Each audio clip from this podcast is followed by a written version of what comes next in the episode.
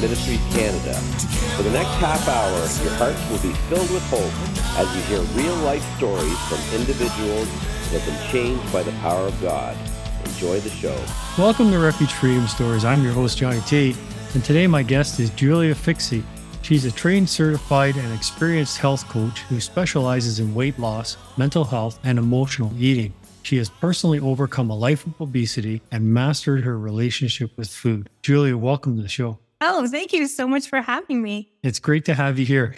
I read your story in your book, and there were so many good points in there. I know that your faith, you started as a child, five years old, on your own, didn't need your mom's help to pray and ask the Lord into your heart.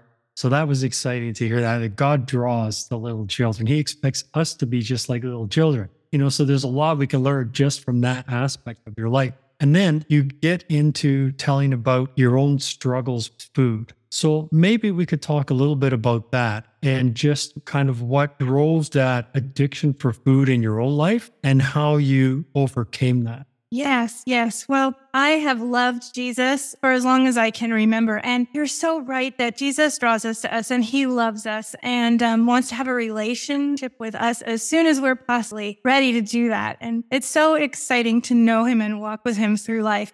I have loved Jesus. I've gone to church and followed him. And I've always really enjoyed food. I remember being a brownie, which is before Girl Scouts, and going to hmm. a cookout. And we were roasting marshmallows. And when my parents came to pick me up, I was just so sick because I had eaten so many marshmallows. And so at a young age, I think that I didn't have a very good ability to manage the amount of food that I was eating if I really loved it.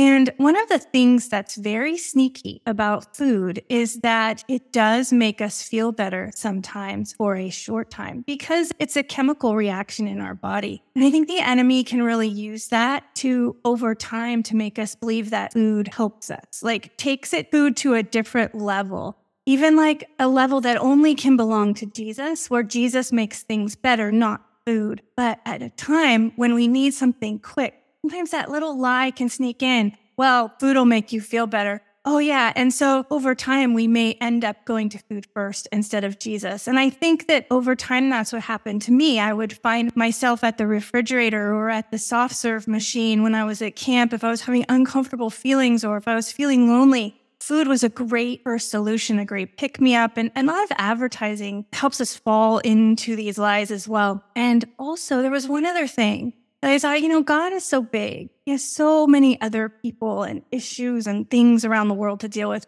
Does he really have time for my little problem with my friend that we're having a conflict? Or does he really have time for an argument that I just had with my teacher or a bad grade? No. So I'll just eat instead. I'll have some food. It'll make me feel better. And one thing that really strikes me is that the Lord says, cast all your cares upon him because he cares for us. And that's found in 1 Peter 5 7. That verse says we can cast all of our cares on him, all of them, little teeny ones and huge big ones. But sometimes we think he's just too big and too busy for the teeny ones. One of the biggest changes that happened in my heart when I started to realize food had become too important was that God cared about the little things and the big things. When I started to transition from going to food and to God first, it's amazing the things that started to change because food doesn't have the power to change things in our life.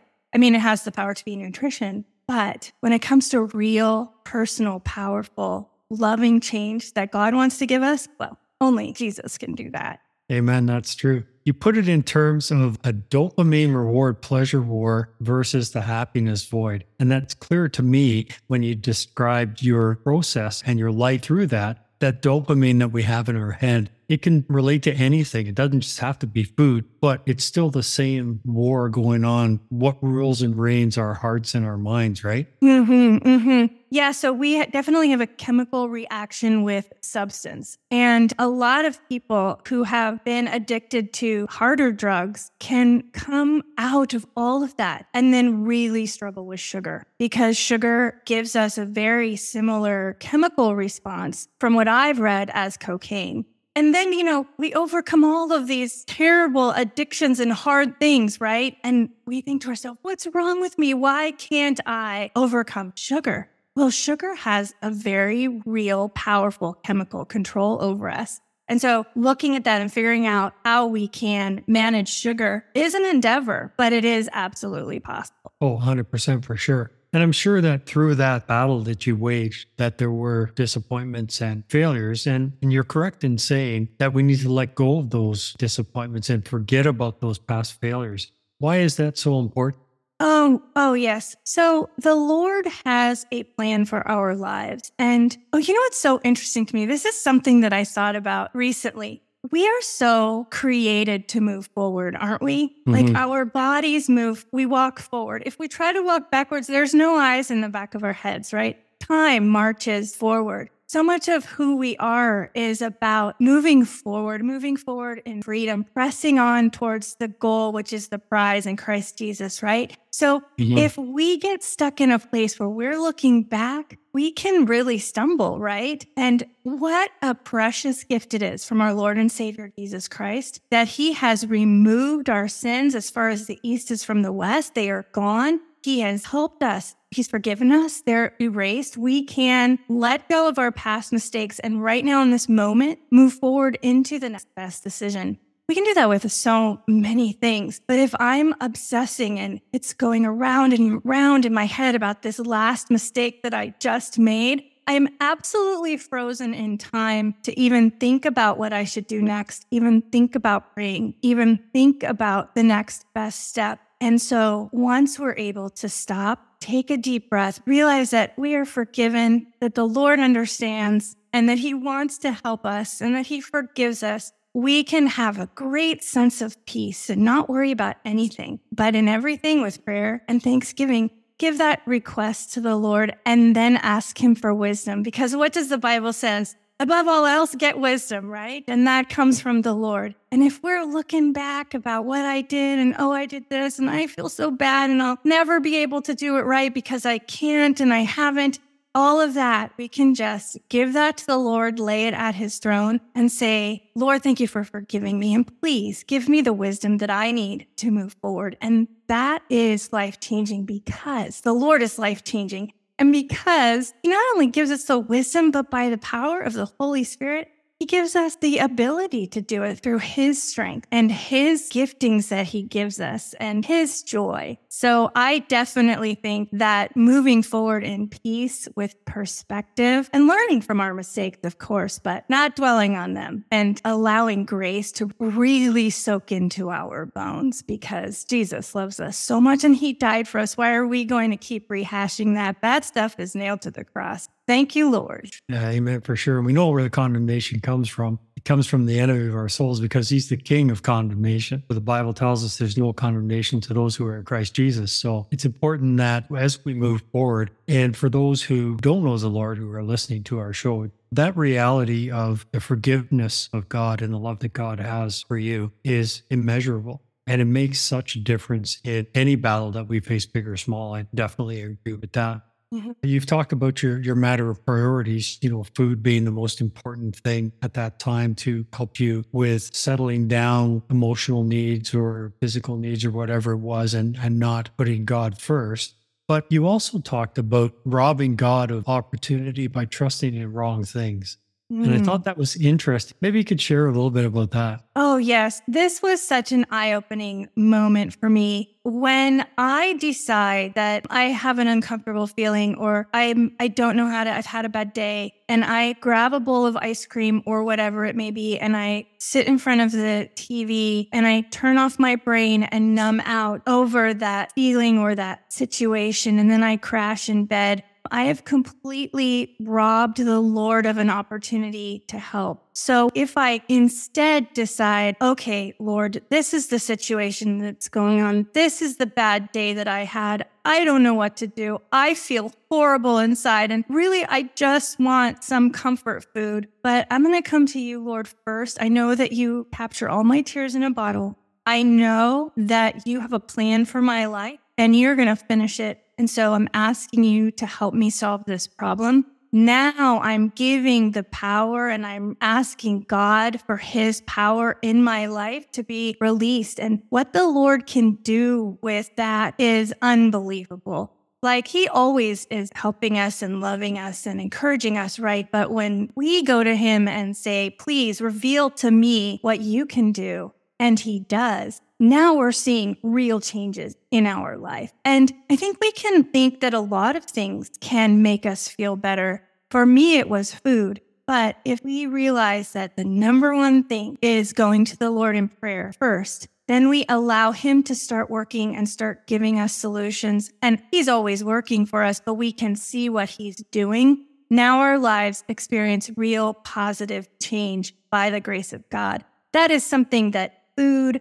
substance, people, ambition, achievement, nothing can give us what the Lord can. So I'm learning and have learned that when I put him first, I see what he's doing and he's acting on my behalf. And the, his power in my life is the most amazing thing. I love Philippians 1 6 that says, being confident of this, that he who began a good work in you will carry it on to completion until the day of Christ Jesus. When we put him first and we go to him, we see what he's doing in our lives, and it's remarkable.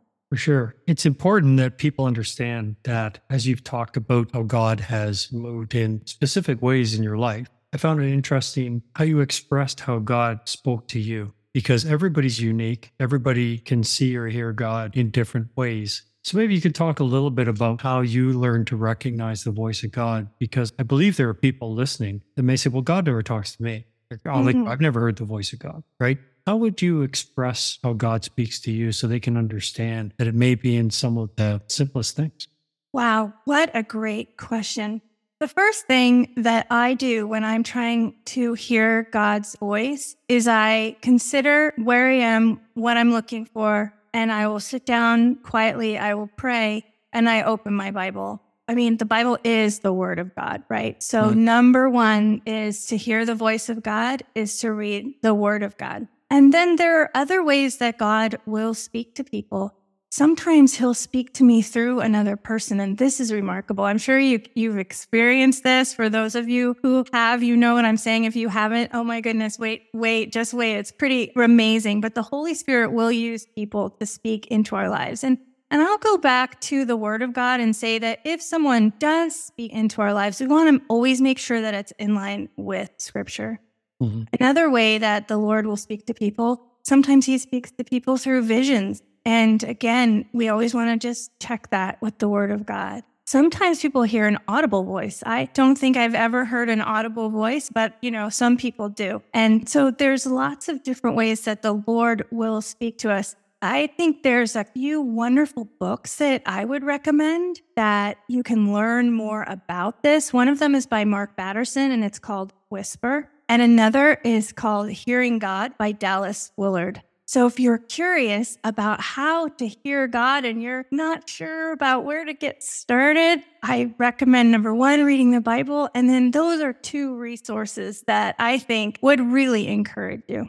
Well, how did God speak to you to begin your journey of victory over your food addiction? Well, I first was talked to me through an encouragement to go to an addiction meeting in my spirit. And so I thought, oh, I think I heard something once. And I do think that the Holy Spirit was nudging me to look into addiction because I could not stop eating and I didn't know why. I felt like I should be able to do this, but I just, I couldn't. So then I went to an addiction meeting in a part of town that I wasn't familiar with. And I sat in my car and a song came on called This Is Where the Healing Begins by 10th Avenue North. And I thought, oh my goodness, Lord, you are encouraging me right now through a worship song. So I locked my car, I went into the meeting, and that's where it started. And the Lord also encouraged me later on through a doctor who told me I needed to go back to an addiction meeting several years later. And I have talked to people in food addiction programs who are all shocked that a doctor told me to go to an addiction meeting. Usually they'll recommend something else.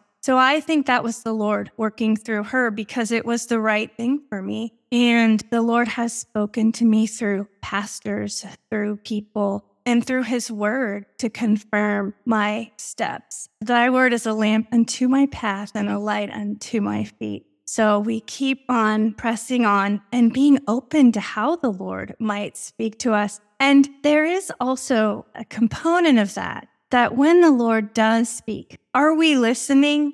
Are we willing to say, Yes, Lord, send me? Yes, Lord, I'm listening. Oh, what is that story in the Bible? Maybe you can help me remember this, Johnny, where he was sleeping and he heard Samuel. Eh, yes. And so he wakes up and he goes and he says, Hey, did you call me? And his mentor said, No, I didn't call you. So it happened that the third time he said, The Lord is calling Yeah. you, not me. Yeah. Say, Speak, Lord, your servant is listening. So that is one thing that I will pray. Speak, Lord, your servant is listening. And then I listen, I wait. And sometimes the Lord will answer right away. And sometimes it'll happen when I least expect it. But when it does, I'm like, Oh, the Lord's answering my question now. And I I think too, when we're in a place where we're seeking God for wisdom and guidance and direction and things like that, we have to be open to the unexpected. And I know Mm. in story, you talk about when you went septic Mm. and you had some issues with that. You were on your deathbed, essentially. And yet, after you got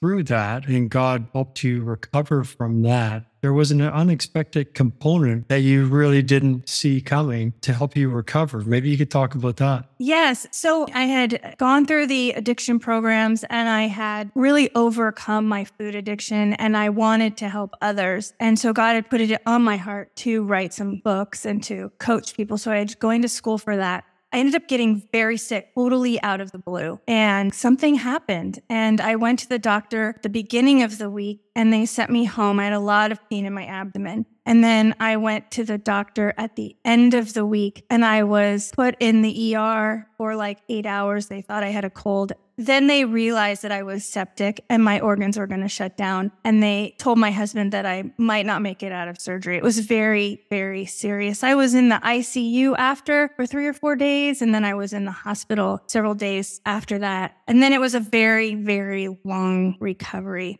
So when I was finally feeling better, they never figured out what happened. I did tons of tests. I went to tons of follow up doctors. And so I had this lingering fear about what was it, what happened. And so I was volunteering at church. And the Lord brought to mind a verse in James that talks about if any of you are sick, go to the elders and have them put oil on you and pray for you. And I really didn't want to do that. I was ashamed to tell the elders of my church about my eating challenges. I was ashamed to tell them that I needed prayer and that I was fearful and all of my stories. But God really impressed on me that I needed to ask the elders to pray for me. And sure enough, an elder walked right by me. And so Mhm. I said, Hey, do you guys do the James verse where you pray for people who are sick? And he said, We do. And so it was within a few days that I ended up at an elders meeting at my pastor's house and they prayed for me and they put oil on my head and my husband was there. And it was really a very remarkable experience. But I will say I had to put aside a lot of pride. Had to put aside a lot of fear to obey the word of God and ask and then go through with it. I was terrified. And then I had to be vulnerable and share my shortcomings. But don't we all have them, right?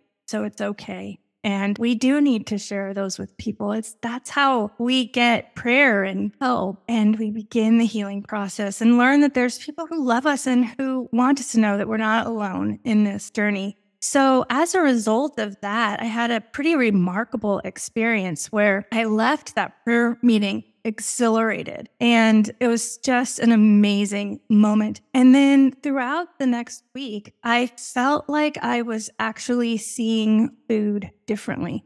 This was unbelievable to me. And I couldn't even pinpoint it to describe it to anyone in terms of like what exactly had happened. But once I saw that it was actually real and what I was experiencing was lasting, it was as if some goggles had fallen off of my eyeballs that were causing food to look distorted to me. So before I would see a plate of food and it was never enough, it was just small. I could look at a whole buffet of food and think, that's not enough. Where's the food for everybody else? Right?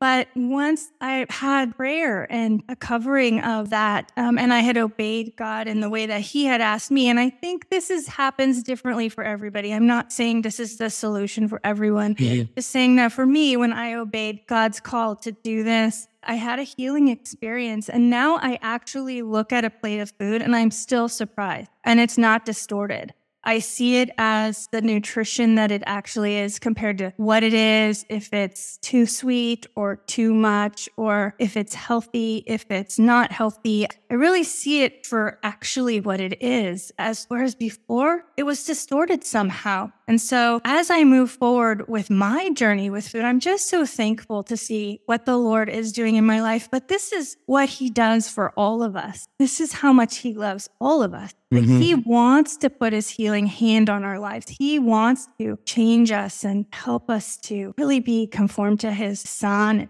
and have a relationship with him and just be showered with his love. So I'm so thankful to him for what he's done in my life, but I also see him doing it in the lives of so many other people. We have a remarkable God. Absolutely, we do. And, you know, he takes uh, scales off our eyes, you know, when we go to him in, in honesty and just say, God, I need help in this area or that area. And he tells us that he will take the scales that have been put there by the enemy to keep us bound, to keep us back from God, to put all kinds of barriers in our way, right? But God's our deliverer and he brings that freedom. You know, he says that he came that we might have life and have more abundantly, right? And whoever he sets free is free indeed. It's so important that people understand that you also have put together a Bible study. Yes, absolutely. So I've always loved humor. I think joy in, in our journey is so important. My Bible study series is called Dear Food. I love you. I hate you. Don't leave me. And it's separated into three books. It's 10 Bible studies per book. So it can be used alone. It can also be used in a Bible study group format. I think it's great for a fall, winter, and spring church group Bible study as well, if that's something that you're doing, although you can start it at any time. The first book is the Blue Book, and that book is called A Bible Study Program Designed to Help You Shatter Food Strongholds for Lasting Health and Joy. And this book is about removing the idol of food from our lives. And what that looks like is when we're going to food first before God. And how do we practically change that? Stop compulsive eating, stop emotional eating, and then put God first. And what can happen when we do? The second book is 10 Power Tools for Lasting Food Freedom. And so that's the yellow book. And that's what we do when we've actually taken food off of the throne of our lives. There's a void. There can be a vacancy. Whenever we remove an addiction from our life, we need something positive and wonderful to fill it. And what better than the Holy Spirit? Mm-hmm. And so this has tools for keeping that food freedom. And then the third book is the Purple Book. And this is a Bible study program designed to help you create healthy eating plans for lasting joy and peace. So we all are born knowing how to eat, but sometimes we have to relearn how to eat well in a healthy way for our mind, our body, and our spiritual life. And so that's what this book is about. And so I've created these books to help people break free and stay free from the bondage of food. You can get them on Amazon and you can also find them on barnesandnoble.com, target.com, and walmart.com. Your website? Oh, yes. My website is one step to wellness.com and you can find out all about the program there. You can find out how to reach me. And I also have a, oh gosh, I have a podcast that goes along with each book chapter, which is a wonderful way to sort of support your journey and get encouragement along the way. On YouTube, I also have chapter videos. So if you start a chapter and you need some encouragement, there's a video that you can watch before you start the chapter and a video that will help you wrap up the chapter and move to the next one. And what's your podcast called? Oh, you can find it at One Step to Wellness oh, on okay. YouTube okay. or Julia Fikse. Yeah, or Dear Food. All right, one final question. What's the one thing you would tell people about God? He loves you so much. And don't let anything ever tell you otherwise. Amen to that. A lot of truth in that. Well, thanks so much for being on the show. It's an absolute pleasure talking to you. And God bless you and all you do in helping people master their food addictions. Thank you, Johnny. Thanks for having me. Hear my cry, O Lord. Attend unto my prayer. The ends